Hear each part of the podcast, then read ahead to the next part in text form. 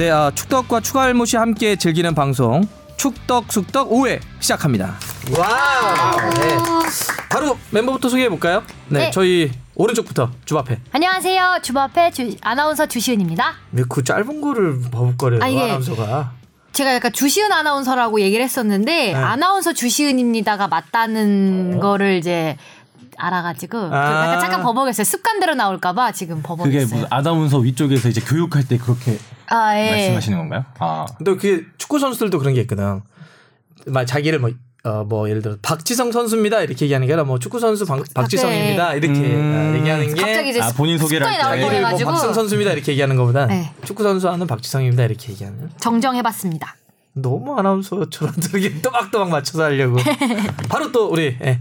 네, 축덕 쑥덕 축덕 쑥덕 했잖아. 네, 뽕PD 박진영입니다. 들을 때마다 노래가 변하는 것 같아요.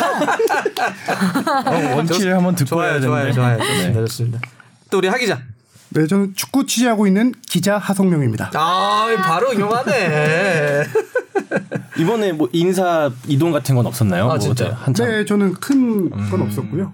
네. 아니 그 이 기자의 야구 탈출설에 대해서는 뭐예요 그때 자기가 직접 어. 얘기하던데 약간 소속했어. 그러니까 이제 조금 인사로 인해서 스포츠부 인원이 조금 줄어, 줄어들게 됐어요. 아 줄어들었구나 그러다 보니까 이제 축구 취재 인원과 야구 취재 인원을 좀 맞춰야 되는데 불균형이 생기다 보니까 아 축구가 그럼 조금 많았던 거예요? 그렇죠. 오. 축구는 인원 변동이 없고 야구가 인원 변동이 조금 줄어들다 보니까 이제 음. 축구 기자 중에 한 명 이제 야구를 담당해야 되는 상황에서 음. 어 점으로 가게 된 거죠.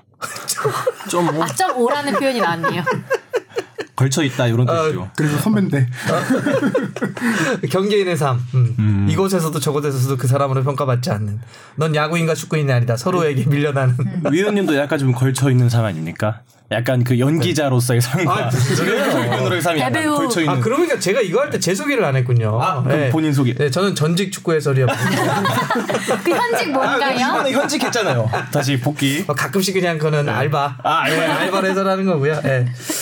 아니 제가 그 뭐 일단 베트남을 갔다가 지금 녹음하는 날 이 아침에 왔어요. 그러니까요. 아침에 와가지고 지금 사실 막 정신이 없습니다. 아침에 아, 고생하셨어요. 공항에 떨어진 게 한 5시 반 정도 됐던 것 같고요. 음. 와, 엄, 안- 엄청 막히더라고요. 집에 거의 한 9시 가까이 들어, 들어온 것 같고.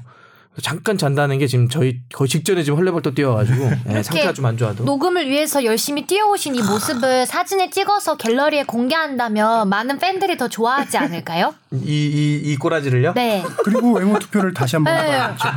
외모 투표 2위에 빛나는 우리 박문성. 해설위원님의 이 열심히 아, 일한 모습. 저 되게 의미 없는 투표라고 했는데 그게 2위 같다는 게 저희끼리는 계속 얘기가 나오네요. 그게. 네. 아이 무슨 소리 하십니까? 아, 지금 흐뭇- 막, 막 수염도 막아뭘 원래 수염 많이 나는 스타일도 아닌데 네. 그 조금 조금씩 나면 그 되게 지저분한 수염 나는 스타일. 뭘 자꾸 찍어요?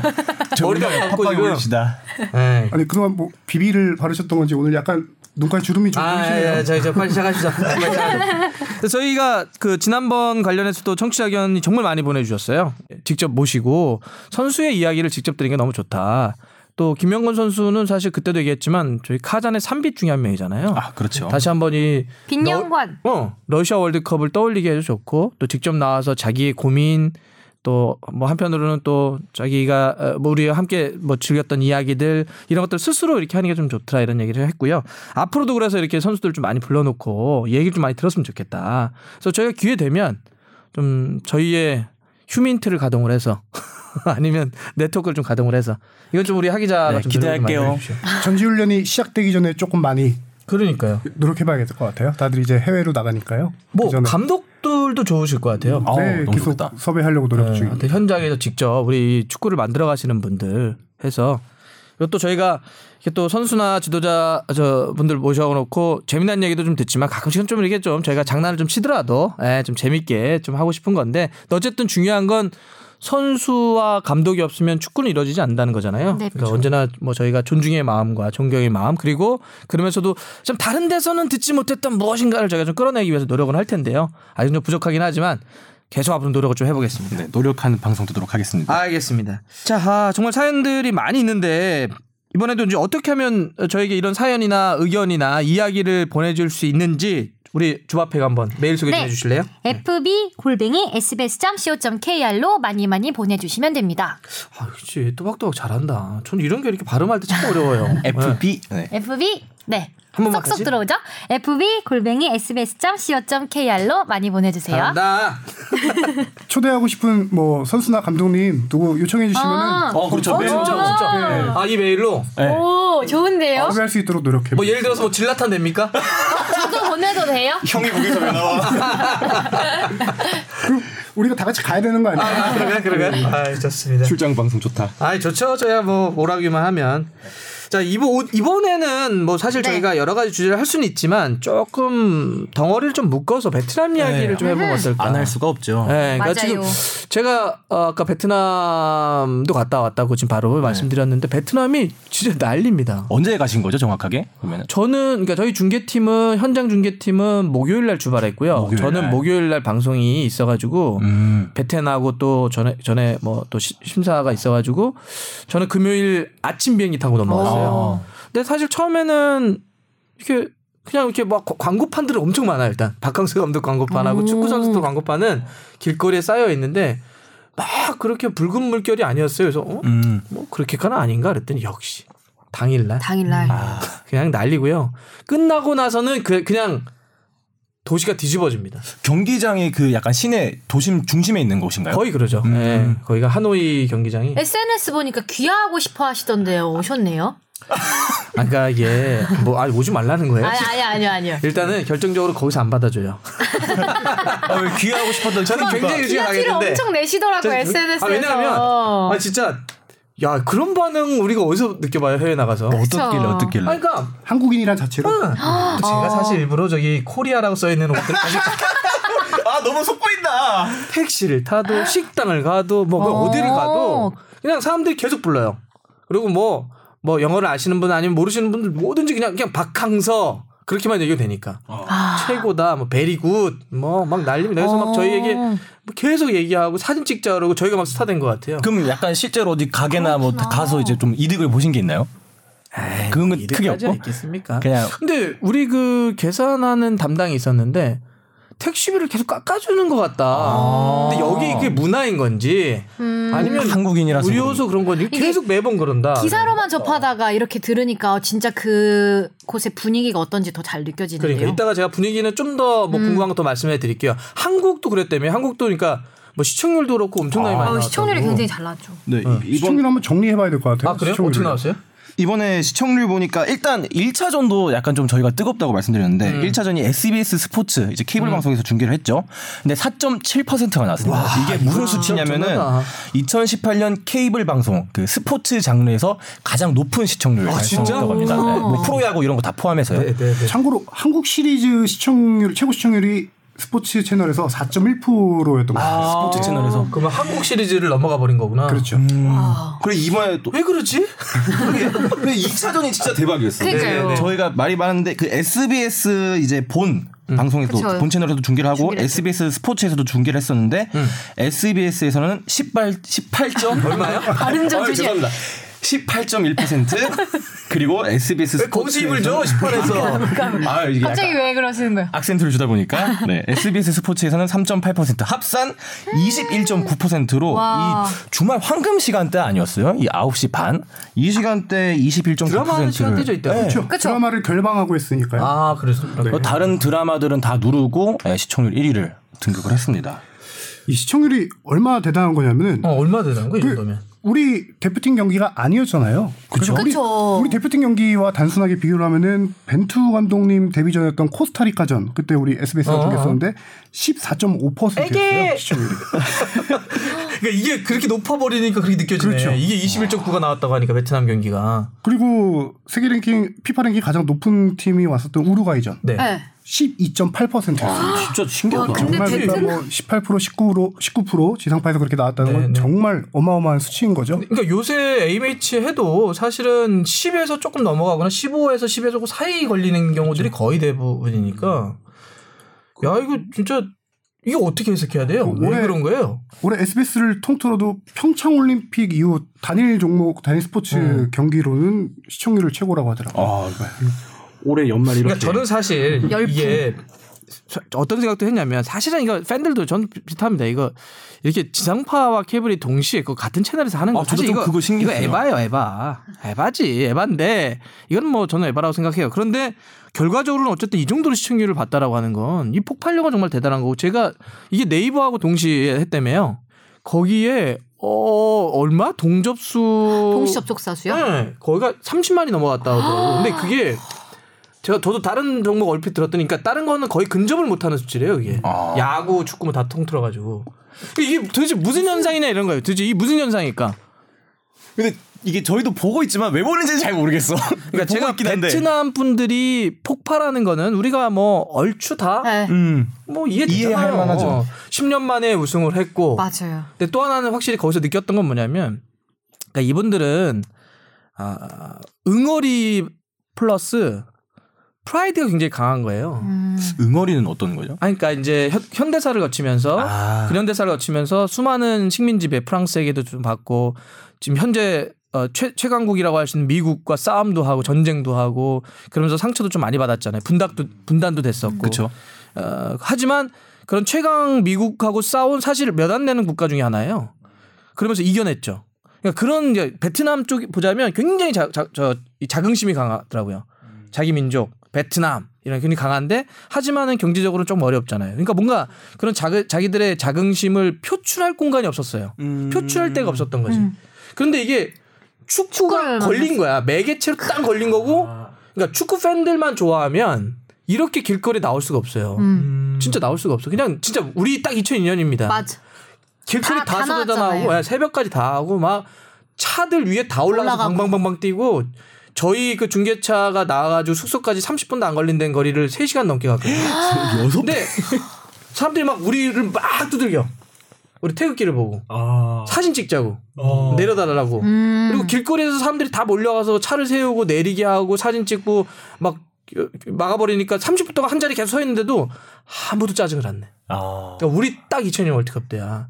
그러니까 사람들이 이거는 베트남도 축구를 좋아하는 팬들만 화나는 것이 아니라 그냥 베트남 국민들이 뭔가 이렇게 맞아. 막 이렇게 막 막 뭐 눌러져 있었던 것이 축구라고 하는 걸 만나면서 뻥 터진 거지. 그래서 베트남 이게 되는 거예요. 우리가 어떤 민족이었어. 우리가 우리도 사실 2002년 월드컵 때. 광장의 의미. 네네. 네. 음. 혹시 하기 자도 2002년 월드컵 때 우리 기억나지 않아요? 그럼요. 그래서 아까 뭐 베트남이 왜 열광하냐 얘기를 하셨는데 오히려 이제 한국에서 시청률이 잘 나오고 동시 접속자가 그렇게 30만 음. 명에 육박하고 하는 이유를 좀 생각해 보면은 뭐 솔직히 베트남과 우리나라 뭐 축구 쪽에서 공통 분모를 생각해 보면은 박항서 감독밖에 없어요. 같은 한국인이라는 거. 그러다 뭐 선수 한 명 찾아보면은 뭐 찌영 선수, 음. K리그에 K리그에 뛰었던 뛰었다. 선수니까 그 정도밖에 없는데 단순히 이제 그 박한서 감독님이 계신 박한서 감독님이 2002년 한일 월드컵 4강 신화의 또 수석 코치 주역이잖아요. 당시 이제 박한서 감독님이 베트남에서 이렇게 축구를 하시는 걸 보면서 16년 전에 그 뜨거웠던 여름을 우리 국민들이 다시 추억을 재소환하는 게 아닐까라는 생각했던 거 생각했거든요. 그래서 마치 이제 형들이 동생 잘 되는 거 보면서 같이 기뻐하는 느낌이라고 할까요? 2002년 아, 한번 해봤잖아. 우리, 우리는 그때 16년 한번 전에. 외곽에 봤는데 저 기분 알아. 그렇죠. 16년 전에 해봤는데 하는구나 하면서 옛 추억을 좋았던 때를 떠올리는 그런 의미가 아닐까. 사람들은 그러면 왜 이번에 베트남이 이 정도로 열광했다고 봐요? 저도 그 생각을 했는 해봤는데 아, 음. 약간 하 기자님이랑 비슷한 것 같아요. 그때 이제 우리 2002년 월드컵 때 다 같이 열광했었던 그거를 그때를 약간 소환하면서 그때랑 동질감을 느끼는 것 같아요. 아무래도 저도 근데 저는 그때 초등학생이어가지고 2002년 때? 네 초등학생이어서. 그때 뭐 열기가 어느 정도 대단했는지 저는 뭐 광장에 직접 가고 이러지는 못했지만 저처럼 이제 어렸던 사람이 이제 이만큼 자랐을 때 그걸 보면서 아 우리도 2002 때 저랬었지라고 뭔가 저도 음. 좀 대리 간접 경험하는 것 같아요. 저는 그때 못 느꼈던 걸 베트남을 보면서 당시 못 느꼈던 분들은 아 저때 우리도 저랬었겠구나. 예, 예, 예, 예, 약간 그렇게 느끼는 것 경험했던 같아요. 사람들은 우리 그때 저랬었어. 네, 저는. 그러는 것 같아요. 저는 그렇게까지는 못 느꼈었어서 2002 때는 예, 그걸 보면서 좀 간접 경험하고 대리 만족하는 것 같아요. 이런 거야말로 뭐 뽕피디 전문 분야 아니에요? 아, 뭐. 왜 우리는 어, 베트남 국뽕에 열광했는가? 한국 국뽕이 아, 저는 일단 그 좀 크게 차이점이 있다고 생각을 하는데 네. 저도 2002년 때 어려서 막 기억나는 건 없고 그냥 뭐골 넣으면 아파트가 들썩였던 요전 정도 기억이 있긴 하지만 그게 좀 신기했던 것 같아요. 이 베트남 감독이 지금 박항서 감독이잖아요. 근데 이 박항서 감독에 대한 애정이 우리나라 대한민국한테 갔단 말이죠. 근데 우리가 2002년을 돌아봤을 때 히딩크한테 열광했지만 이게 네덜란드한테 갔나? 라고 했을 때 저는 그러진 않았다고 하거든요. 근데 이제 그냥 네덜란드 감독에 대한 좋아했던 기억은 있던 것 같아요. 뭐그 그 이후에 본프레도 네덜란드 사람이었죠. 뭐 그런 식으로 쭉 이어간 거 보면은. 근데 저는 이제 그게 신기해서 좀 더 봤던 것도 있는 것 같아요. 왜 이 사람들이 박항서를 좋아하면 됐지? 왜 대한민국도 같이 좋아할까? 또 옛날 과거로 보면 또 안 좋은 좀 불편한 관계가 있을 수도 있는데. 전쟁 했죠 우리. 네. 네. 그래서 좀 그거를 제가 좀 눈으로 확인해 보려고 어떤 매력이 있나. 네. 그렇게 해서 좀 더 시청한 것도 있는 것또 같습니다. 다른 스포츠와 다르게 축구가 유독 그 국민을 하나로 만드는 데는 되게 남다른 스포츠인 것 같아요. 약. 음, 예, 예. 음, 음. 유독 칼럼에도 쓰시잖아요. 축구의 힘이라고. 음. 어, 칼럼 인상 깊게 쓰셨어요? 봤습니다. 네. Power of Soccer? 뭘 보는 거야? 아무것도 안 봤다 그러고. 축구의 힘. 일단 누구는 그렇게 표현하. 전 그거에 좀 동, 우리가 얘기했던 내용인데요. 이렇게 이런 것 같으니까 노스탤지어 아니었냐. 그러니까 2002년에 대한 향수를 이걸 보면서 아, 그러니까 우리 다 얘기했던 네. 경험했던 사람들은 맞아 맞아 우리도 저때 그랬어. 와 진짜 그때 우리 너무 좋았는데 너무 행복했는데. 그리고 경험하지 못했던 친구들은 와 우리도 그때 저렇게 했구나. 저 진짜 와 진짜 좋았겠다. 어, 그런 게 이번에 굉장히 많이 투영된 것 같아요. 거기에는 브릿지가 박항서라고 네. 하는 브릿지가 있었던 거고 또 사실 이게 그 굉장히 이렇게 그냥 굉장히 감정적이고 직관적인 거예요. 다른 나라 사람들이 계속 우리나라 국기와 우리나라 상징을 음. 펼쳐들고 흔든다는 건 느낌이 완전 다른 거예요. 근데 이걸 눈으로 우리 보고 있는 거잖아. 그걸 실시간으로 본다고. 사람들이 박항서 감독 막, 막 해, 박항서 감독 코스프레 하고 다니고 네. 차, 차며 건물이며 뭐 옷이며 모든 걸 다 태극기 하고 다니고 태극기 다 들고 다니고 이러니까 와 이, 이 정도야? 음, 이렇게 되는 거야. 그러니까 우리도 거기도 또이 감정을 또 투입하고 응원해주고 싶죠. 그럼. 네, 응원을 하고 싶고. 그래도 그쪽에서부터 이미 우리를 굉장히 또 한국을 너무 좋아하고. 예. 그러니까 그쪽도 그러니까 어찌 보면 이게 축구나 문화 콘텐츠 힘인 것 같아요. 만약에 우리가 자 베트남 분들하고 대한민국 분들하고 모여서 우리 과거에 좀 갈등과 음. 굴곡이 좀 있었잖아요. 저희가 뭐 전쟁도 같이 했고 여러 가지 좀 사실 못된 짓도 좀 했었던 것 같고 그러니 우리가 이거 한번 풀어봅시다라고 만약에 여기 앉아놓고 외교적으로 풀어보죠. 그럼 이게 풀립니까? 아, 이게 그러면 또 어렵죠. 조약 맺어야 되고 뭐또 해야 되고 국민 감정 뭐 하고 되게 어려운 지난한 과정이 필요하겠죠. 근데 스포츠나 문화라고 하는 건 그게 아니잖아요. 서로의 그런 것들을 내려놓고 그냥 하나의 용광로처럼 확 터져버릴 수 있는 게이 스포츠나 문화의 힘인데 제대로 느낀 것 같아요 이번에 음. 우리가. 예. 자 그래서 이런 어- 엄청난 이 저는 이번에 이 대회의 성과 혹은 박항서 감독의 성과는 그래도 단순히 어 베트남의 축구를 올려놨구나만 있는 것이 아니라 대한민국과 베트남을 외교적 역사적 국가적으로 이렇게 연결시켰다고 하는 굉장히 더 큰 함의가 있다고 저는 생각을 하는데 그런 의미에서 도대체 이런 큰 역할 어찌 보면 웬만한 외교관보다 더 큰 역할을 했던 박항서 감독은 누굽니까? 자, 박항서 감독은요. 굴씨 제가 아주 부족하지만 짧게 아주 간략하게 네네네. 좀 조사를 해봤는데 박항서 감독님은 다른 역대 국가대표 감독들에 비해서 짧은 일단 짧은 선수 기간을 음. 가지셨어요. 선수 생활을 딱 짧은 7년을 하셨는데 그 럭키 금성 황소 축구단 상단 멤버로 입단을 하셔서 황소 축구단이고. 저 처음 들어봐요. 황소 이런 축구단이라고 이런. 이름을. 옛날에는 다 그 동물들을 붙였어요. 아, 그 황소 축구단 창단 멤버로 입단을 하셔서 이제 프로로 데뷔를 하셨고요. 1990, 아, 1988년 시즌을 끝으로 88년. 네, 88년은 주바페가 몇 년생이에요? 92년생이요. 88년. 태어나기 전에 선수 은퇴하시고 네, 선수를 은퇴를 하셨어요. 그리고 이제 국가대표팀으로 네네. 가셨는데 1981년에 딱 한 경기 출전을 하셨죠. 음. 그때 출전하시고 음, 대표는 그렇게 오래 안 했고. 음. 영골을 이제 기록하시고 이제 바로 지도자 길을 걸으셨는데 지도자 길은 1989년 럭키 금성 황소 축구단의 이제 트레이너로 이제 음, 시작을 하셔서 쭉쭉쭉 정말 긴데 이걸 다 지도자 기록을 말씀을 드릴까요? 뭐 그냥 굵직한 것만 얘기해 주세요. 네. 굵직한 거요. 어, 일단 이제 저희가 아는 2000년, 2002년 월드컵 때 음. 그러니까요. 이제 대한민국 수석 코치를 하셨고요. 그 뒤로 쭉쭉 뭐 경남 FC, 전남 드래곤즈, 감독. 네 K리그 감독하시고 2017년에 이제 베트남으로 그러니까요. 가셨죠 감독을. 어. 어땠다고 봐야 돼요? 선수나 감독으로서는 하 기자가 보기에는 쭉 대략적인 평가라고 할까요? 선수나 감독으로 보면은 어 한마디로 정리하면 비주류였죠. 약간. 비주류다. 어. 네네. 뭐, 뭐 학벌을 좀 따지긴 그렇지만 한국 축구에서 이제 본 인맥 뭐 이런 그렇죠. 거. 음. 어, 뭐 학교를 밝혀도 되나요? 뭐. 상관없어요. 형이 어, 얘기만 해도. 한양대를 나오셨는데 맞아요. 그 이제 한 그 어떤 주류 축구 쪽에서 주류 계, 계열에 있는 라인은 아니었거든요. 그렇죠. 추류 축구는 예. 축구만 주로 주류 계열은 그럼 어디를 얘기하나요? 과거에는 고대였죠. 과- 고대를 많이 얘기하죠 아무래도. 네. 근데 이제 박 감독님 같은 경우는 어 국가대표에서도 아까 얘기했지만 한 네. 경기밖에 안 되셨고 네. 뭐 프로 시절에도 크게 뭐 수상 경력이나 이런 건 없으시고 근데 감독으로는 지금 여러 팀을 거치셨는데 맞아. 어 성적이 그렇게 나쁘진 않았어요. 네, 네, 네, 네. 네. 경남이 창단됐을 때 초대 감독까지 해서 리그 4위 정도까지 이끄셨고요. 그다음에 전남 감독으로는 FA컵 준우승 음. 음. 했고 그다음에 상주에서는 물론 떨어 강등 당하기도 했었지만 2부 리그 우승으로 1부 리그 승격을 또 이끌기도 하셨고 마지막에 베트남 가시기 전에는 창원시청, 창원시청. 내셔널리그 창원시청에서 내셔널 선수권 대회인가요? 음, 네, 음. 우승까지 이끌었고 각 팀마다 이렇게 에, 뭐 우승이라든가 준우승 등의 업적을 남기셨었는데 음. 좀 여러 팀을 거치신 이유는 워낙 성격이 조금 불같은 성격이 있고 있어요, 좀 네. 있어요, 있어요. 좀 열정적이고 그렇죠. 막 이렇게 막 좋은 액션이 열정이 크잖아요. 네.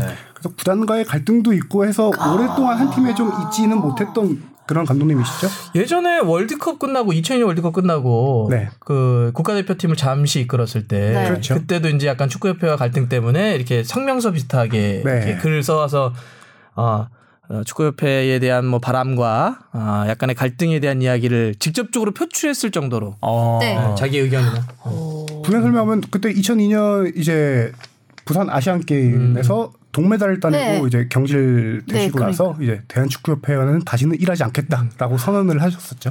딱 이렇게 써가지고 그럼 뭐 직접적인. 갈등은 뭐였나요? 약간 뭐 선수를 기용하는 데 있어서 뭐 그런 게 아, 그러니까 이제 뭐 그렇게 성과를 냈는데 감독을 좀 인정하지 않거나 이렇게 경질에 대한 시사를 하고 그러니까 너무 내가 어쨌든 월드컵도 코치를 해서 성과를 냈었고 그런데 그렇게 금방 또 내치는 게 말이 되냐 뭐 이런 내용이었던 것 같아요. 아, 저는 이제 요즘 베트남에서 박항서 리더십이라고 해서 막 파파 리더십이라고 표현하잖아요. 음. 그래서 저는 되게 자상하고 뭐 이렇게 부드럽고 이런 성격 또 물론 음. 계시겠지만 이게 불같 은 성격도 있으시다고 해서 지금 좀 되게 아, 놀랐어요. 그래요. 네. 그 베트남 현지에서는 그 이영진 코치가 있잖아요. 네. 네. 그러니까 박항서 감독, 이영진 코치가 있는데 둘을 이렇게 표현하더라고요. 그러니까 정말 박항서 감독은 불 같고 음. 막 너무 막 이렇게 막, 막 끌어올려서 막 에너지 넘치고 이영진 코치는요 그냥 항상 이렇게 차분하게 있어요. 굉장히 냉정해요. 그래서 만약에 불로 박항서 감독을 비교하면 여기 물 같아요. 그래서 불이 막 끌어오르면 물이 살짝 넣어서 이게 불을 착 가라앉아줘요. 그래서 이 호흡을 너무 좋은 평가를 해서 하더라고요. 둘이 너무 호흡이 좋다. 그렇죠. 이거는 잘 잘할 것 같은데. 잘 가라앉지 않는 불인데 이영진 감독 이영진 제발 가라앉아 주세요. 어느 정도의 불이라는 그 이영진. 코치님 옛날에 대구 감독도 하셨으니까요. 워낙 그 럭키 금성에서 선수 생활을 같이 하셨을 거예요. 그래서 인연이 두 분이 30년이 넘으시고 워낙 친하세요. 네, 친하죠, 친하죠. 그러다 보니까 이영진 코치님 물이 이렇게 불을 좀 끄긴 하더라고요. 특히 결승 2차전에서 되게 인상적인 장면이 있었는데 그 베트남 선수가 심한 파울을 당했을 때 음. 박항성 감독님이 역시나 벤치를 박차고 뛰어나가셔서 누가 우리 선수들을 예. 급하게 뛰어나가셔서 하실 때 이영진 코치님이 온몸으로 막으시더라고요. 아, 왜냐하면 그날 그 이란 주심 파가니 주심이었는데 네. 카드를 되게 많이 꺼내더라고. 그러니까 아. 그게 아- 아마 보신 분들 다 기억하시겠지만 결승전이 우리가 우리는 사실 스즈키컵을 잘 몰랐잖아요. 사실 그쵸. 거기 지역 대회니까 모른다고. 근데 이 친구들에게는 그 대회가 엄청나게 큰 대회야. 그러니까 결승전이니까 혹시나 싸움이 나거나 막 유혈 사태가 일어날까봐 이 주심이 그냥 웬만하면 초반에 계속 주더라고. 아. 그러니까 벤치도 사실 그러니까 박항서 감독도 형평성 문제 막 이런 것들 막 뛰어나오니까 몇 번 주의를 줬거든. 근데 또 나가려고 하니까 이러면 이제 벤치 퇴장 당하거든. 그러니까 이영진 코치가 몸을 던지 형님 제발 제발 이러시면 안 됩니다. 여, 그래서 네. 그뭐 이렇게 일화도 좀 있지 않나요? 그 K리그 할 때도 박항서 감독이 얼마나 이렇게 열, 어, 불같고 하고 열정적인지. 자꾸 이 불같은 성격을 강조하는 이유는 이제 다음에 이어질 파파리더십을 얘기하기 위해서 아. 이런 성격도 있다라는 걸 다양성을 보여드리기 위해서인데 파파리더시. 예, 제가 프로축구 연맹에다가 조금 징계 사항을 자료를 요청했었어요. 아, 제? 기억에도 제가 상주 선무 감독님이 상주 선무에 계실 때만 해도 징계를 받으신 걸 본 기억이 너무 많거든요. 아 그래요. 예, 예. 저도 상주 감독할 때는 상주 직접 내려가서 인터뷰한 적이 있어요. 네네. 어. 그래서 뭐 대략 따져보니까 한 일곱 차례 정도 징계를 받았는데 많이 받았구나. 이게 되게 많은 거죠. 그렇죠. 일곱 많이. 많은 거죠. 예.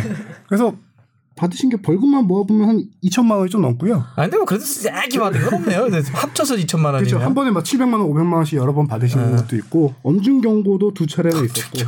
왜 이제 감독님이 그 퇴장당하시거나 아니면 징계로 인해서 벤치에 못 앉으시는 제재를 받으신 게 출전 정지. 정지가 14경기.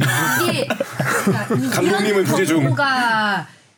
늘 그러니까 뭐랄까 이런 경고가 선수들한테 주는 경고가 아니라 감독님한테 주는 이런 경고가 흔히 있을 수 있는 일이에요. 어 있어요. 어. 그러니까 어. 이거는 사실 뭐 이렇게 징계를 많이 받다, 뭐 지- 경고를 많이 받았다 이게 그 감독의 능력하고 전혀 상관없어요.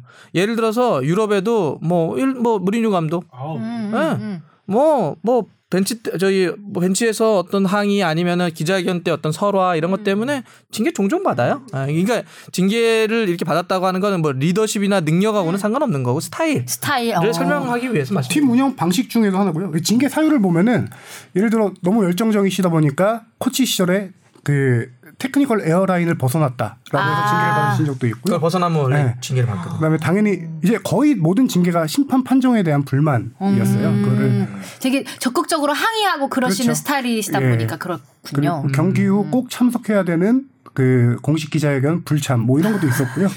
모- 모두 다 이제 심판 판정 관련된 거였죠. 근데 사실 뭐 K리그 팬들에게 가장 유명한 거는 그 약간 존듯한 그렇죠. 존 듯한으로 하죠. 마치 존 거가 같았던 네. 이렇게 이 정도로. 잠깐 눈 감고 기- 계시던 게 고심하고. 어, 조금 길게 길게 생각- 안 먹고 예, 좀 피곤하셨던. 네. 아니 아까 주바페가 얘기했던 파파 리더십에 대한 건 어떤 얘기를 했던 거예요?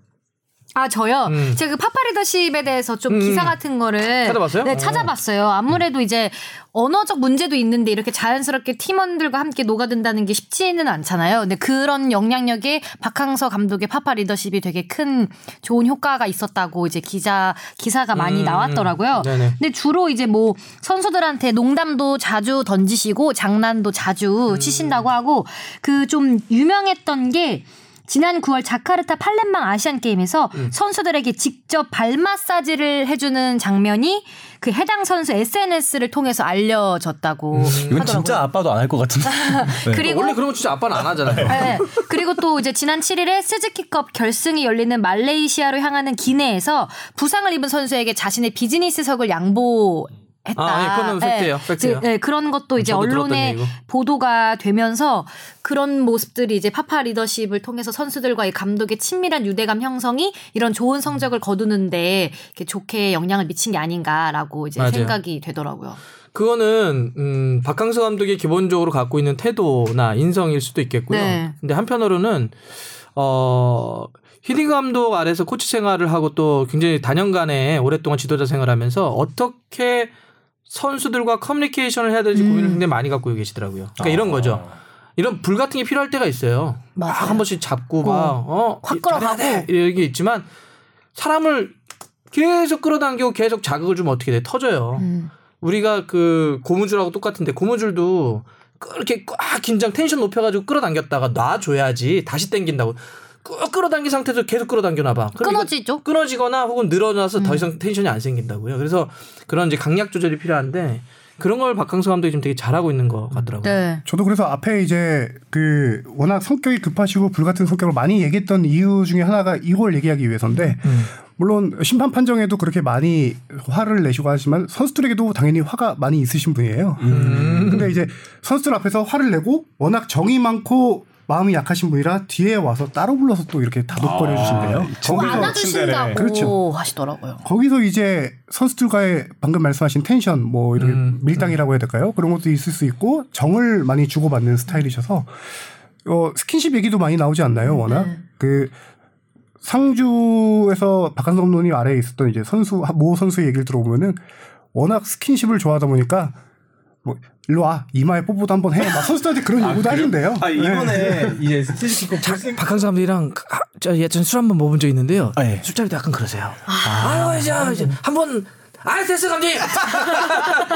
오늘도 무지개 뜨는 그런 아, 알겠습니다. 저도 한번 당한 번 적- 당한 진짜 뻔했던 적이 있었죠. 어, 쏙쏙 나오네요. 경험담들이. 어, 궁금하다. 일단은 되게 워낙- 푸근하세요. 되게 푸근해요. 그러니까 막 이렇게 뭐 그렇게 유명한 지도자시고 감독이시고 이런 느낌이 없고 그냥 진짜 동네에서 되게 좋으신 분 만나서 막걸리 한잔 하는 느낌이죠. 진짜 근데 저도 이게 선수랑 감독이 격이 없다고 느낀 게 아까 뭐 포옹 얘기하면서 어 나왔지만 그 스즈키급 결승 끝나고 이제 선수랑 이제 감독이랑 이제 포옹을 하려고 하는데 이제 포옹 방향이 겹쳐서 순간 이 뽀뽀하는 게 아닌가 싶을 때 약간 그래서 올라가고 서로 어, 이게 고개를 돌리고 이게 어깨를 토닥여주고 그다음에 전 이게 더 놀랐어요. 기자회견장에서 아, 물- 선수들이 막 나와서 막물 뿌리잖아요. 네, 물을 뿌리더라고요. 그래갖고 아 나는 솔직하게 내가 감독이면 진짜 약간 욱할 것 같아요. 약간 이게 카메라도 많고 그래도 이제 격이 있는 자리인데요. 근데 거기서도 아, 이게 선수들이 안아주고 하는 거 보니까 와 이 감독이랑 선수랑 진짜 격이 없구나. 네, 그런 거 진짜 많이 느꼈습니다. 근데 그 그거는 뭐 유럽도 간혹 있어요. 맥주도 아, 뿌리고 그래요? 해요. 아, 축구를? 보셔야 될 것 같은데 아, 예. 기자 하고 있으면 뭐 와가지고 맥주 한 뭐 이렇게 아. 한 양동이 갖고 와서 뿌리고 막 그래요.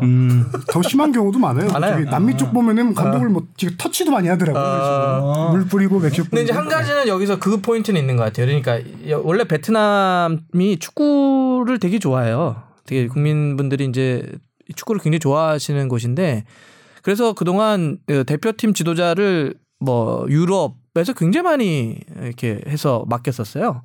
그랬는데 사실 그 전에 있었던 그런 유럽의 어, 유명한 지도자들 혹은 어, 유럽에서 온 주- 지도자들은 성공을 못했거든. 근데 그 이유 중에 하나를 들어봤더니 이런 정서적인 교감을 잘 모르는 거야. 음. 그러니까 유럽 사람들과 아시아 사람들이 갖고 있는 맞아요. 정서가 있잖아. 그러니까 사실 우리도 베트남하고 말도 다르고 뭐 그다음에 뭐 문화도, 문화도 다르고, 음식도 다르. 달라요. 물론 요즘 쌀국수나 이런 건 우리도 많이 좋아하지만 근데 대체로 좀 다르잖아. 근데 우리는 아시아 사람들은 아시아 사람들이 갖고 있는 정서라는 게 있어. 음.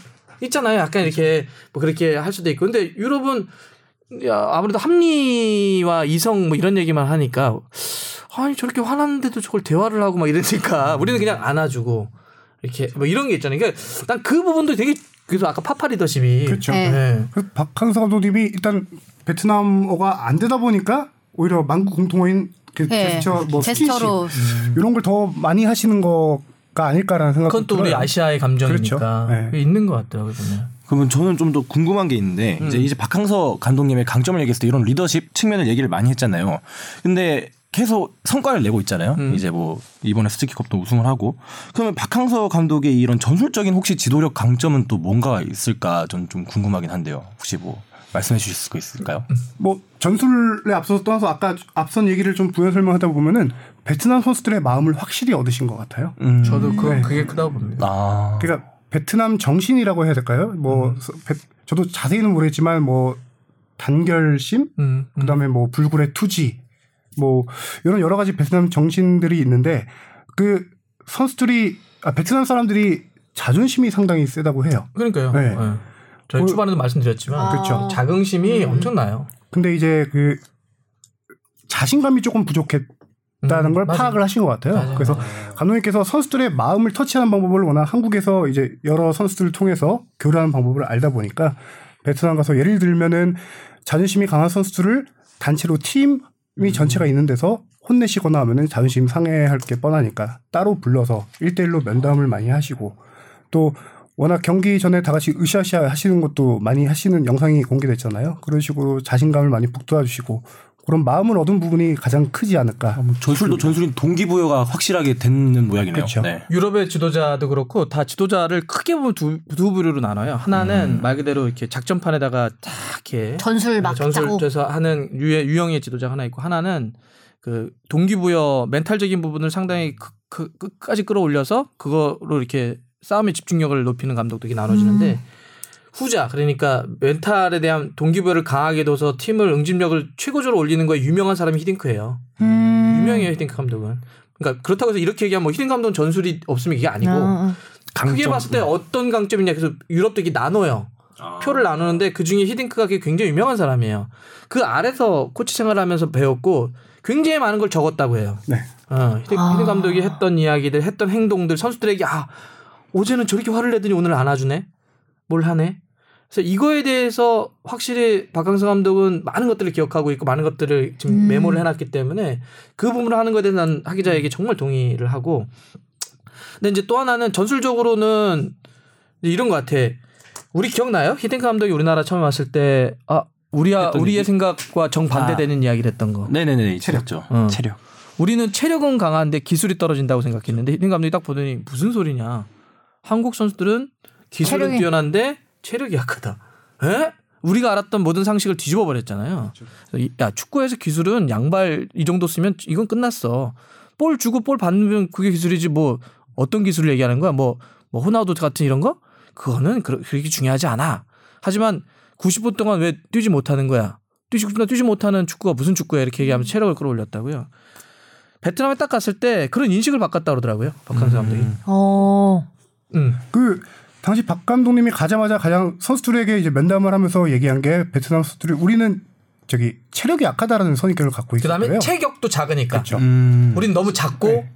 체력도 약하다. 이런 얘기 했 피지컬적인. 그래서 실질적으로 선수를 이제 테스트해보고 하니까 체력이 약한 편이 아니었어요. 음. 오히려 감독님의 진단은 체격이 약하니 체격이 약한 거를 이제 그 평균 신장이 작고 한 거는 어떻게 바꿀 수 있는 부분이 아닐까. 아니까. 그럼 이제 체격을 좀 더 어, 키울 수 있는 부분까지 키워보자라고 진단을 하신 거죠. 어. 그래서 유명한 뭐 기사도 많이 나왔는데 베트남 선수들이 아침마다 쌀국수를 먹는다고 해요. 음, 음. 그 이제 근데 선수들은 이제 운동을 하려면 고단백질 음. 위주로 섭취를 좀 해야 되는데 그래서 우유와 고기를 꼭 먹도록 선수들에게 음. 그런 식으로 이제 식단까지 바꿨다는 감독님 이 식단까지 바꿔서 일부에서는 뭐 쌀국수를 못 먹게 했다는데 못 먹게 했지는 않았고요. 먹으라고 했고. 근데 이제 그거는 이제 뭐 이렇게 일정에 따라서 뭐 경기 당일이라든지 이럴 때 이렇게 조절을 했다 그러고.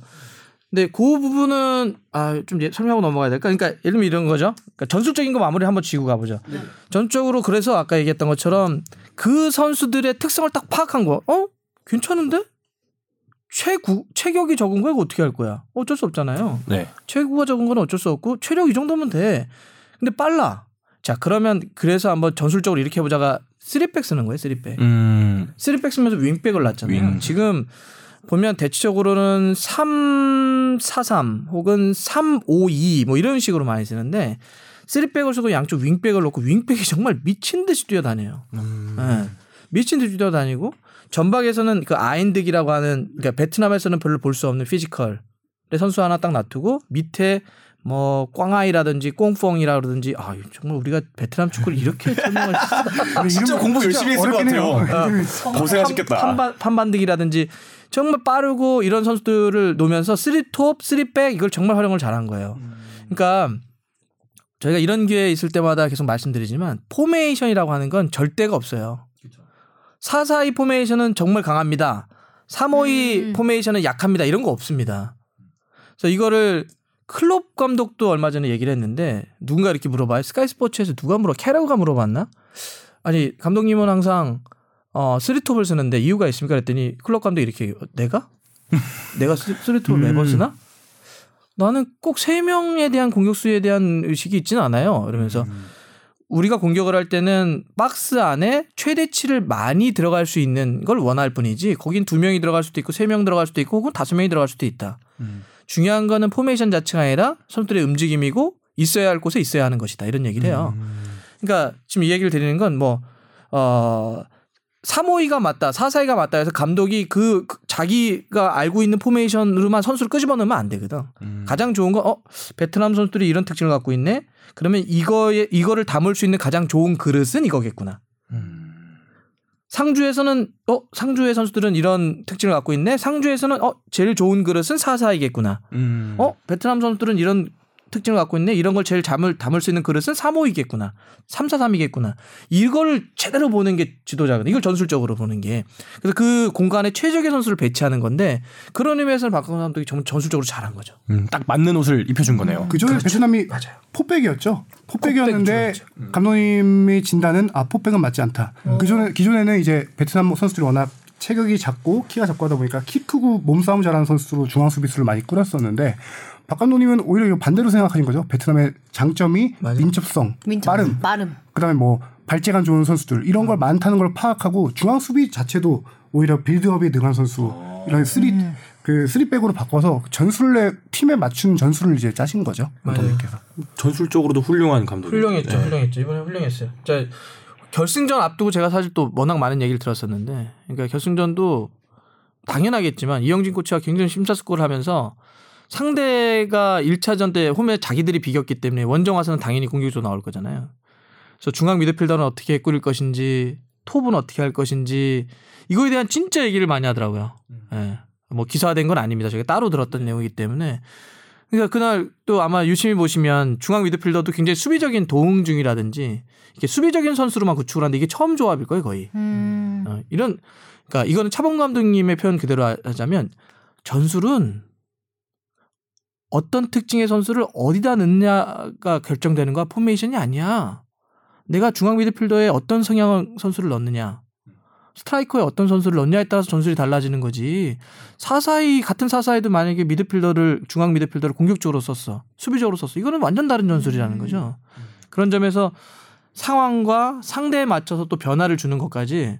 그래서 나중에 저 이번에 갔을 때도 제가 베트남 언론을 쭉 찾아봤더니 이번 스티키컵을 쭉갈때 경기 때마다 포메이션과 선수 운영의 변화를 줬던 걸 도표로 쫙 놓은 게 있더라고요. 오. 얼마나 변화를 상대에 따라 잘 줬는지. 음. 이런 것도 정말 칭찬해 줘야죠. 이런 거 다 들어보면 진짜 베트남에서 영웅이라는 말을 듣는 게 과하지 않다는 생각이 들어요. 엄청나게 노력하신 결과물이 이렇게 딱 나온 것 같아요. 음, 그죠, 그죠. 그렇죠.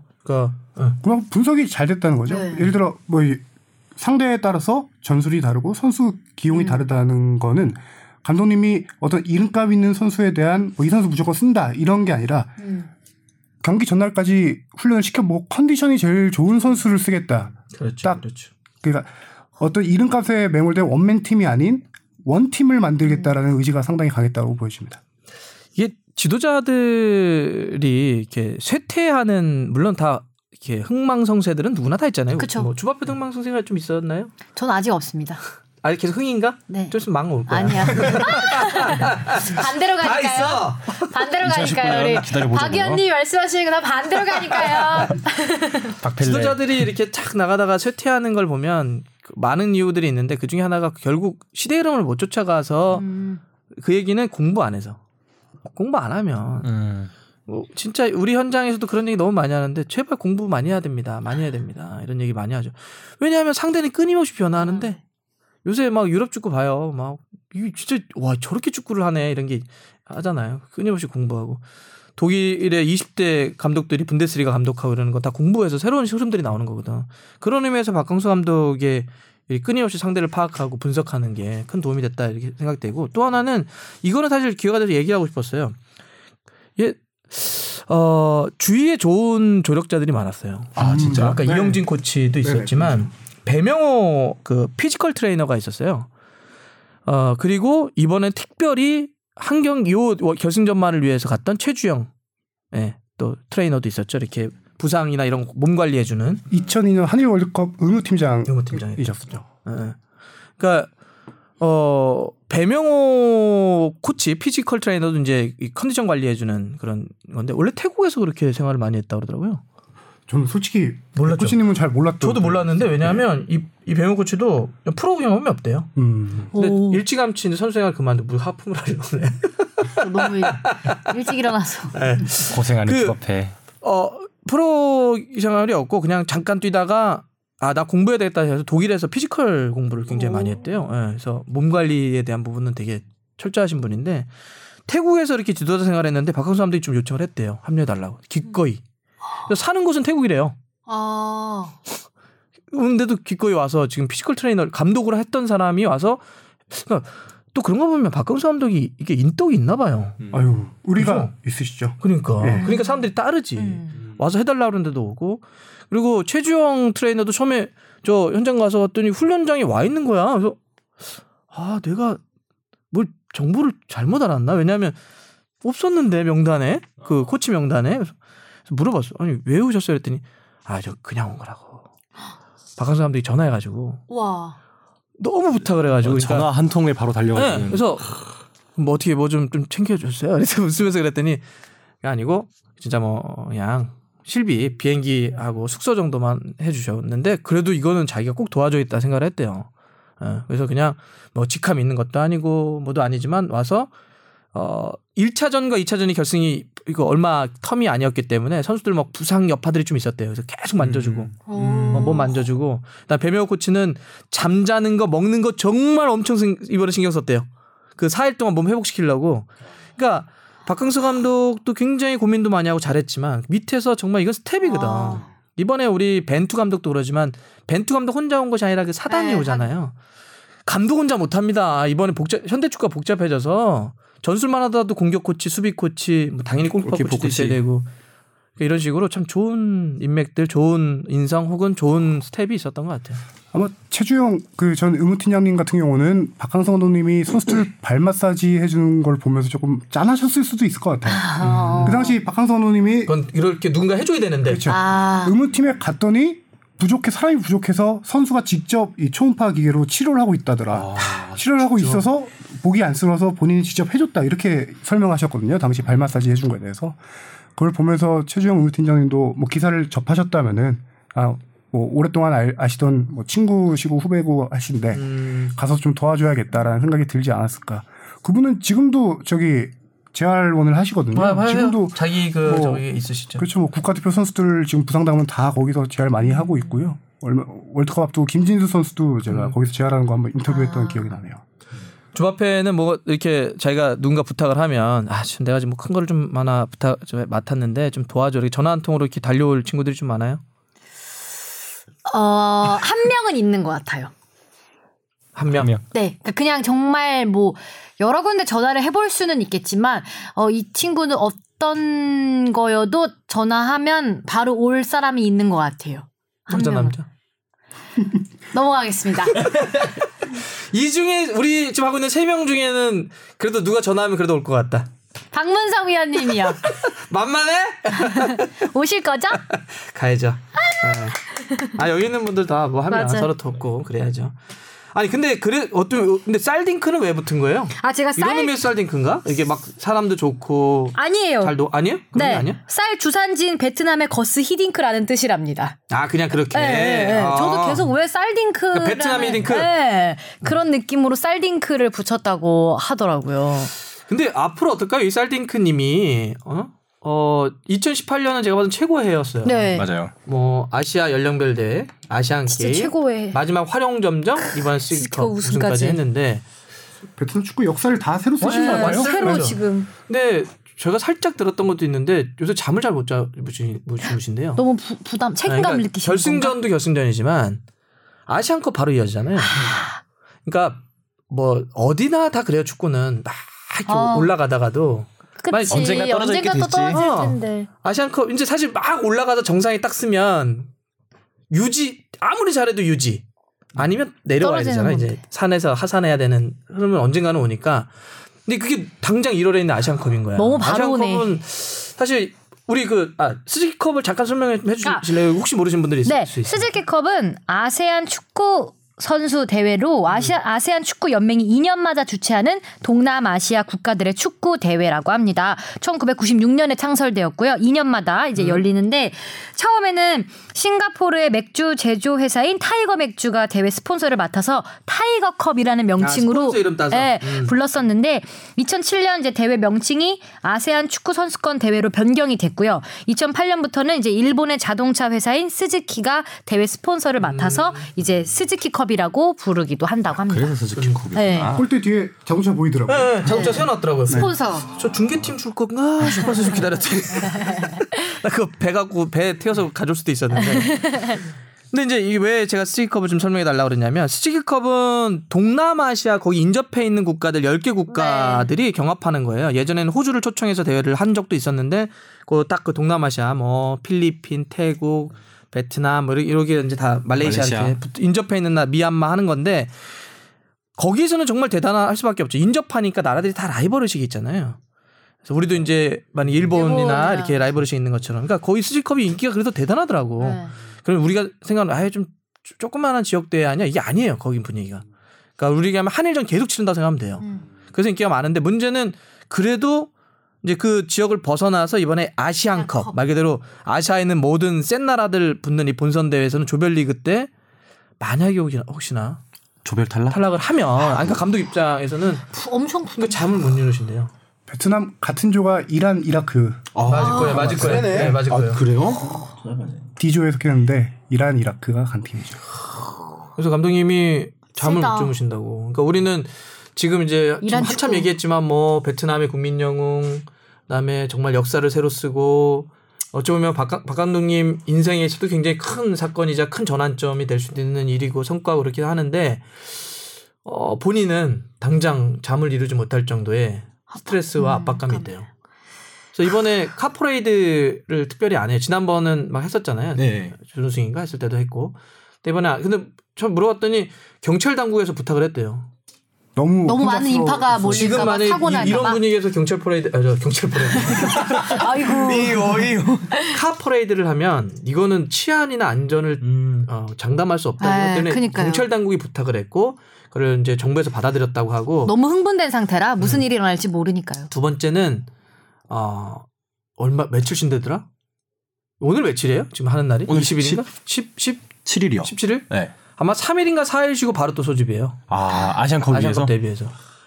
그래서 지금 어, 굉장히 어떤 이런 근심과 또 만약에 거기서 또 아, 물론 좋은 성과를 내면 더 좋겠지만 통, 조별리그 통과해서 올라가는 게 일단 목표겠죠. 네. 만약에 혹시나 조별리그 탈락하면 2018년에 이 오랜 기간 동안 쌓아왔던 탑이 혹시나 무너질까봐 음. 노심초사 잠을 못 이루고 계신다. 저는 뭐 만약에 조별 탈락이 되더라도 아마 선수들이 투지 있는 모습 그리고 감독이 계속 열정적인 모습을 보여준다면 아마 베트남 국민들도 예, 이 정도 흐름이면은 뭐 충분히 근데 성, 이해하지 조별리그? 정도는 통과를 해야 될 것 아, 같긴 해요. 그래요? 느낌은. 아 근데 생각보다 지금 저도 아, 지금 부담- 디조를 찾아봤는데 디조 세다. 이란, 이라크, 베트남, 예멘 이렇게 4개국이 포함이 되는데 확실히 이란, 이라크가 강국이라서 예, 축구 강국이라서 좀 이란 센 건 알겠는데 요즘 이라크는 어떤가?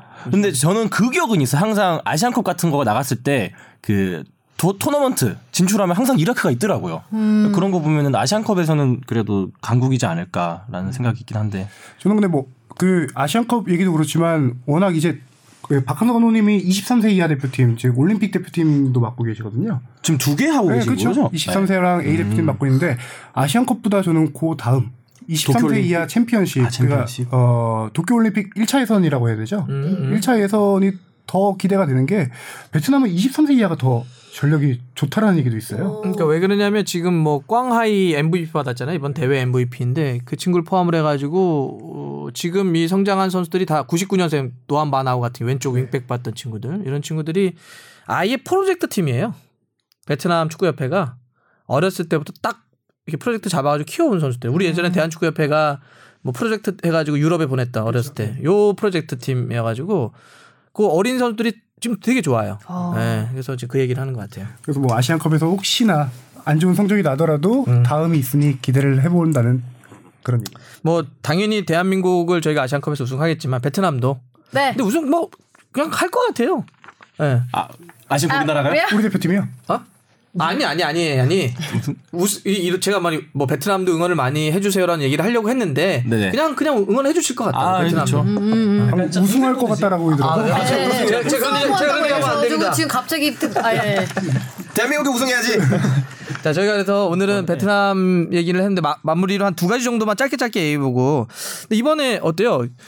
이번 대회를 통해서 제가 느꼈던 것 중에 하나는 역시 지도자가 중요하다는 생각을 했는데 어때요? 하 기자는 이런 부분에 대해서는 축구에서의 지도자란 감독이란 어느 정도로 비중을 차지하고 있는 것 같아요?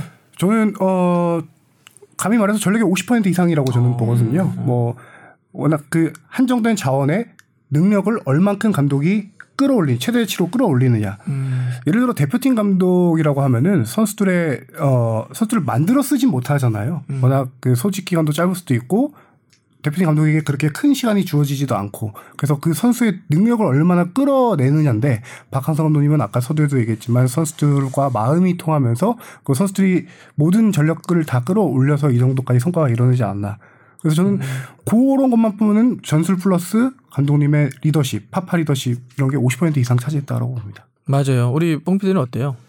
어, 저는 이제 감독에 대해서 생각했을 때 어, 지금 지난 2018 러시아 월드컵을 좀 상기를 해서 보자면은 저는 신태용 감독님은 저는 개인적인 좀 긍정적인 평가를 하고 싶은 측면이 있지만 이번 벤투 감독이랑 좀 크게 다른 점이 있다고 생각해 뭐냐면은 어, 저희가 월드컵 나갔을 때 이제 부상당한 선수가 되게 많았잖아요. 뭐 권창훈 선수, 염기훈, 김민재, 이건호 등등 이렇게 부상을 많이 당했는데 저희가 한편에서 팬들이 그런 말을 많이 했어요. 뭐 신태용 감독이 이게 결과를 약간 좀 아쉽게 냈지만 그만큼 부상당한 선수도 많지 않았냐. 우리 전력의 뭐 반은 이제 이탈을 한 거니까.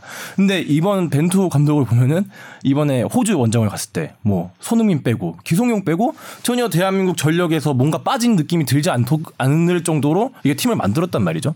그런 걸 보면 확실하게 어, 감독이라는 게 이 팀에서 상당히 중요한 역할을 맡고 있다. 예. 그렇게 보여주고 있고 이번에 베트남에서 박항서 열풍을 보면서도 아, 확실히 감독이 중요하구나 또 한 번 느꼈습니다. 네. 요즘 축구가 그 옛날에는 뭐 펠레, 마라도나, 크루이프, 어, 플라티니 이런 개개인의 능력을 극대화시켜서 하는 축구였거든요. 특히 네. 공격은. 음. 그래서 다 개인의 능력 뛰어난 선수가 팀의 운명을 바꾼다 이런 표현을 기사에서 진부하게 좀 많이 썼었죠. 요즘 그러지 못하는 거죠. 음. 점점 더 조직화되고 체계화되고 그다음에 수비 압박이 강해지니까 혼자서 다 뚫어낼 수 있는 축구는 사실상 없다고 봐도 돼요. 그러니까 메시가 그렇잖아요. 음. 같은 메시인데 바르셀로나에 조직화되어 있는 메시와 느슨한 아르헨티나의 메시는 같은 메시지만 힘쓰는 게 달라요. 음. 그만큼 조직과 체계가 중요한 축구로 가고 있다는 건데 그래서 요즘 축구에서 감독의 연봉을 100억 이상 혹은 지금 최고 연봉자가 감독이 맨시티의 과르디올라 감독인데 얼마를 주냐면 거의 280억 정도를 줘요. wow. 옛날에 상상도 못했던 금액이죠. 주바페 너무 부러워하는 거 아닙니까 지금 박성 표정이? 3억. 아, 그 정도인가? 저뭐 연봉은 몰라. 3억 정도. 야. 근데 베트남 물가 치고는 하루에 억씩 3억이면 써도 적은. 돈은 절대 아닙니다. 굉장히 큰 하루에 돈이에요. 억씩 써도 와 엄청나네요 연봉이. 지금 둘둘 따로 나와서 아 진짜 진짜.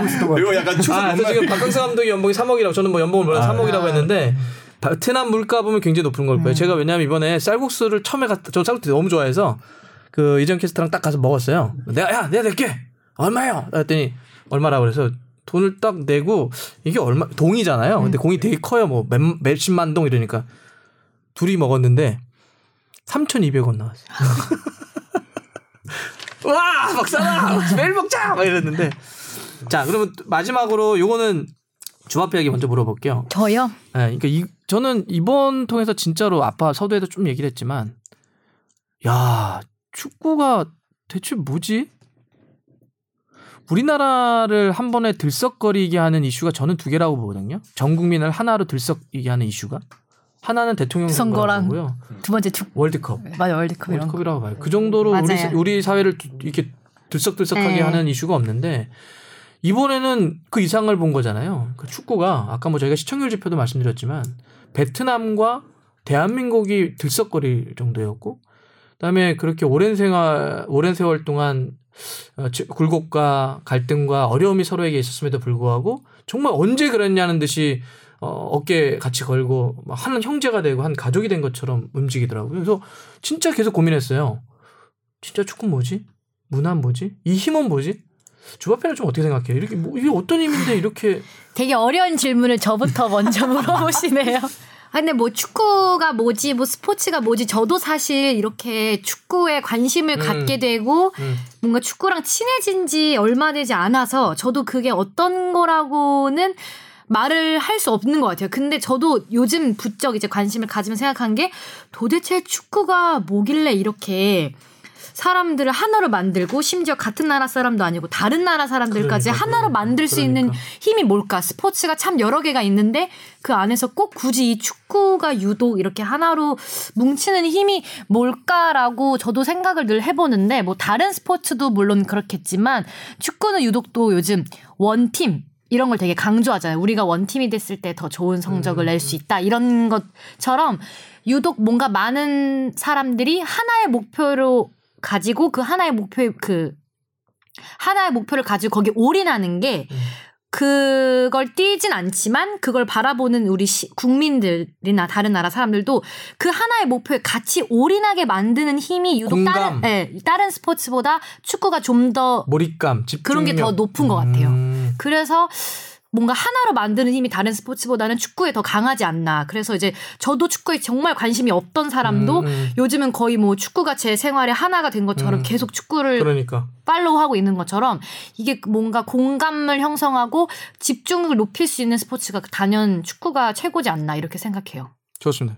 금방 이- 주바페가 얘기했던 거에 정말 동의를 하는데 네. 사실 축구는 서로 말을 몰라도 되잖아요. 우리 하기자도 출장 많이 다니겠지만 예를 들면 아프리카 오지를 갔는데 말도 모르고 정말 뭐 문화도 잘 모르겠는데 공 이렇게 축구공 차는 친구들 옆에 있어가지고 같이 공을 차면 뭐 그냥 어, 다 아니까 음. 공은 발로 차고 저 골대에 넣으면 되고 골 넣으면 1대 0이다 이거 아니까 그리고 진짜 되게 신기한 건 그런 거잖아요. 저는 어- 그런 것도 해봤는데 전혀 말이 안 되니까 네. 유럽에 있는 우리가 알만한 축구팀과 선수 얘기로만도 대화가 되는 거예요. 어. 네. 맨체스터 와 막, 리버풀 와막 유벤투스 와뭐 이래 돼요. 그럼 이름 아니면 조금 제라드 와막 되는 거야 막. 옷 하나만으로 한 팀이 되는 거죠. 네.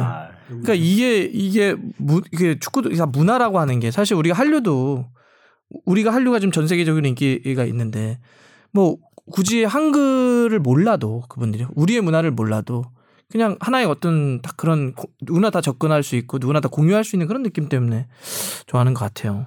그래서 이번에도 아마 이 그런 의미에서 베트남과 우리가 이, 이, 톡- 이, 저- 이 정도로 가까워진 것이 아니냐. 3월달 경기가 기대돼요. 저도 그러니까요. 그 생각하고 있었습니다. 어. 그 하노이에서 하죠? 네. 일부에서는 그 얘기도 있어요. 그러니까 물론 베트남을 응원도 하고 좋다. 박항서 감독도 이건 좋은데 평가전 상대로는 조금 전력적으로 놓고 봤을 때 좀 약하지 않냐. 이런 뭐 전 지적은 할 수 있다고 봐요. 예, 그런 지적도 실제로 있고 뭐 그런 고민을 해봐야 되는데 어 근데 이번에는 초점을 좀 다르게 좀 모았던 것 같기도 해요. 그뭐 평가전이라는 개념보다 이거는 친선 대회라고 할 수 있는 게 우리가 동아시안컵 우승팀이잖아요. 음. 그리고 스즈키컵 우승팀하고 그 동아시안 연맹이라고 해야 되나요? 음. 연맹하고 스즈키 그쪽 동남아시아 연맹하고 아세안 아세안, 축구 연맹. 협약을 했대요. 우승팀끼리 이렇게 음. 대결하는 걸로. 뭐 그런 차원이면 음. 그래서 평가전이라고 보기는 조금 뭐 그렇지 않나. 약간 이벤트. 그렇죠. 이벤트성 아. 경기라고 볼 수 있는 거죠. 그러니까 뭐 아마 그러니까 평가전식으로 접근하면 사실 뭐 이런 지적할 수 있다고 봅니다. 평가전 상대로는 좀 더 셌으면 좋겠다 이럴 수는 있겠지만 요거는 아까 얘기한 설명대로 양쪽 협회 연맹 간에 이제 협약에 따랐다. 오케이 좋습니다. 아까 베트남의 현지는 뭐 아까 뭐 쭉 근데 사실 좀 많이 얘기를 했었는데 그러니까 티켓만 하더라도 정말 대단하더라고요. 제가 아, 그 이번에 대한축구협회 아 베트남 축구협회 이렇게 앞에 가봤는데 네. 전날부터 뭐 그 전날부터 그랬다는데 사람들이 무지 모여 있어요. 그래서 뭐지? 궁금하잖아요. 표를 사기 위해서 아니면 팔고 사고. 팔고 사고요. 근데 그걸 무슨 숨어서 안 하대? 그 데- 베트남 축구 협회가 하노이 경기장 대로 맞은편에 있고 그냥 음. 딱 그냥 이렇게 대로에서 이렇게 보면 보여요. 그리고 앞에가 이제 큰 인도예요. 네. 거기 사람들이 쭉 늘어서 그냥 팔아요. 아. 거래를 해요. 공개적으로. 근데 처음에 여기는 그게 이게 국가의 시스템이라서 그런지 모르겠는데 티켓 배분 위원장 우리로 얘기하면 네. 이런 자리가 있대요. 어, 티켓만 이렇게 배분해 주는 위원장이 있는데 그 위원장이 이번에 정말 엄청나게 고생을 했대요. 어, 이 표를 그러면은, 예. 표를 어떻게 좀 해달라는 거이 민원부터 시작해가지고 음. 난리였고 처음에 인터넷으로 온라인 매체 온라인으로 팔았던 게 14,000장이었대요. 이게 딱 열자마자 그냥 증발. 다 시간은 10분인데 그 10분도 처음에 너무 동, 동접이 많이 들어가지고 다 서가지고 그것까지 다 시- 포함해서 10분 걸렸다고 하고요. 나머지 말레이시아 원정대기 3,200석 줬는데 이건 뭐 당연히 쭉 빼고 그럼 나머지가 한 4만 1,000석이었으니까 한 뭐한 2만 5천석 네. 이 정도를 가지고 이제 이렇게 배분을 해야 되잖아요. 근데 뭐 선수하고 감독에게도 있대요. 티켓을 주잖아. 우리도 예. 그렇죠. 선수들 주잖아요. 이번에 박 감독님도 티켓 몇십 장 받아가셨을 거예요. 아마. 예, 있었대요. 예. 있었고 우리 뭐 간 사람들 좀 이제 지인 찬스 이런 거 쓰는 예, 거니까 그건 우리도 있습니다. 뭐 있는데 가족들이나 주라고 이렇게 주는데 이번 선수들은 못 하겠대요. 음. 그러니까 어느 이런 느낌이에요.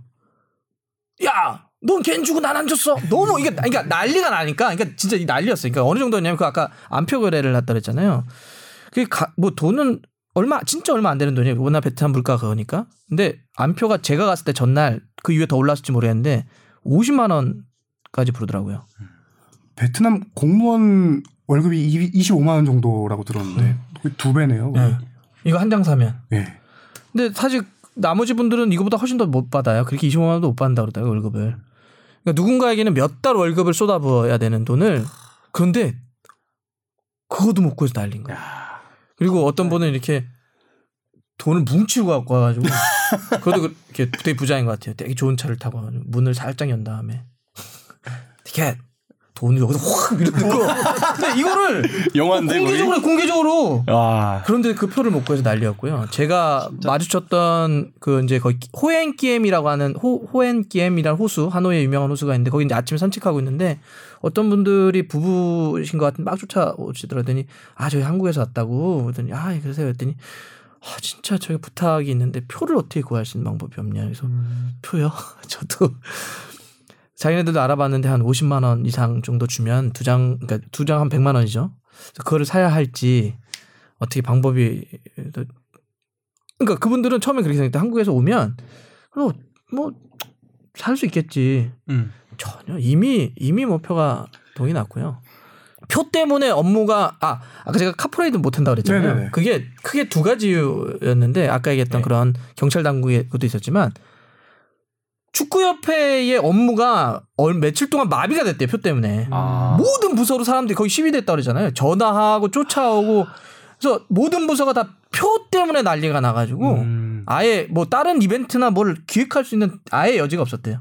뭐 이 정도로 있었다 그러고 어쨌든 뭐 풍, 풍경은 여러분들이 영상이나 사진으로 봤던 것처럼 그냥 하, 다 우리나라 2002년 때보다 어찌 보면 더 느낌은 막 지게차 같은 거 갖고 와가지고 지게차에 사람들이 막그 위험한 데가 막 2, 30명 올라타가지고 막 소리 지르고 막 불빛도 막 날아다니고 그러던데요. 날려서 홍염 네, 홍염 뭐 네. 곳곳에 터지고 아무튼 이런 축구 열기가 뭐 베트남도 그렇고 지금 우리나라도 이제 러시아 월드컵 독일전 이후로 계속 상승세잖아요. 그런 상승세 이어서 아, 베트남 우리나라 둘 다 아시안컵에서 좋은 결과 맞이하고 3월 달에도 웃으면서 경기하면 좋, 좋을 것 같습니다. 네. 혹시 뭐 이 관련해서 하 기자 혹시 뭐 얘기하고 싶었던데 얘기 못했다든지 그런 아니 거 없어요? 준비한 건 많은데. 아, 그래요? 뭐 있었어요?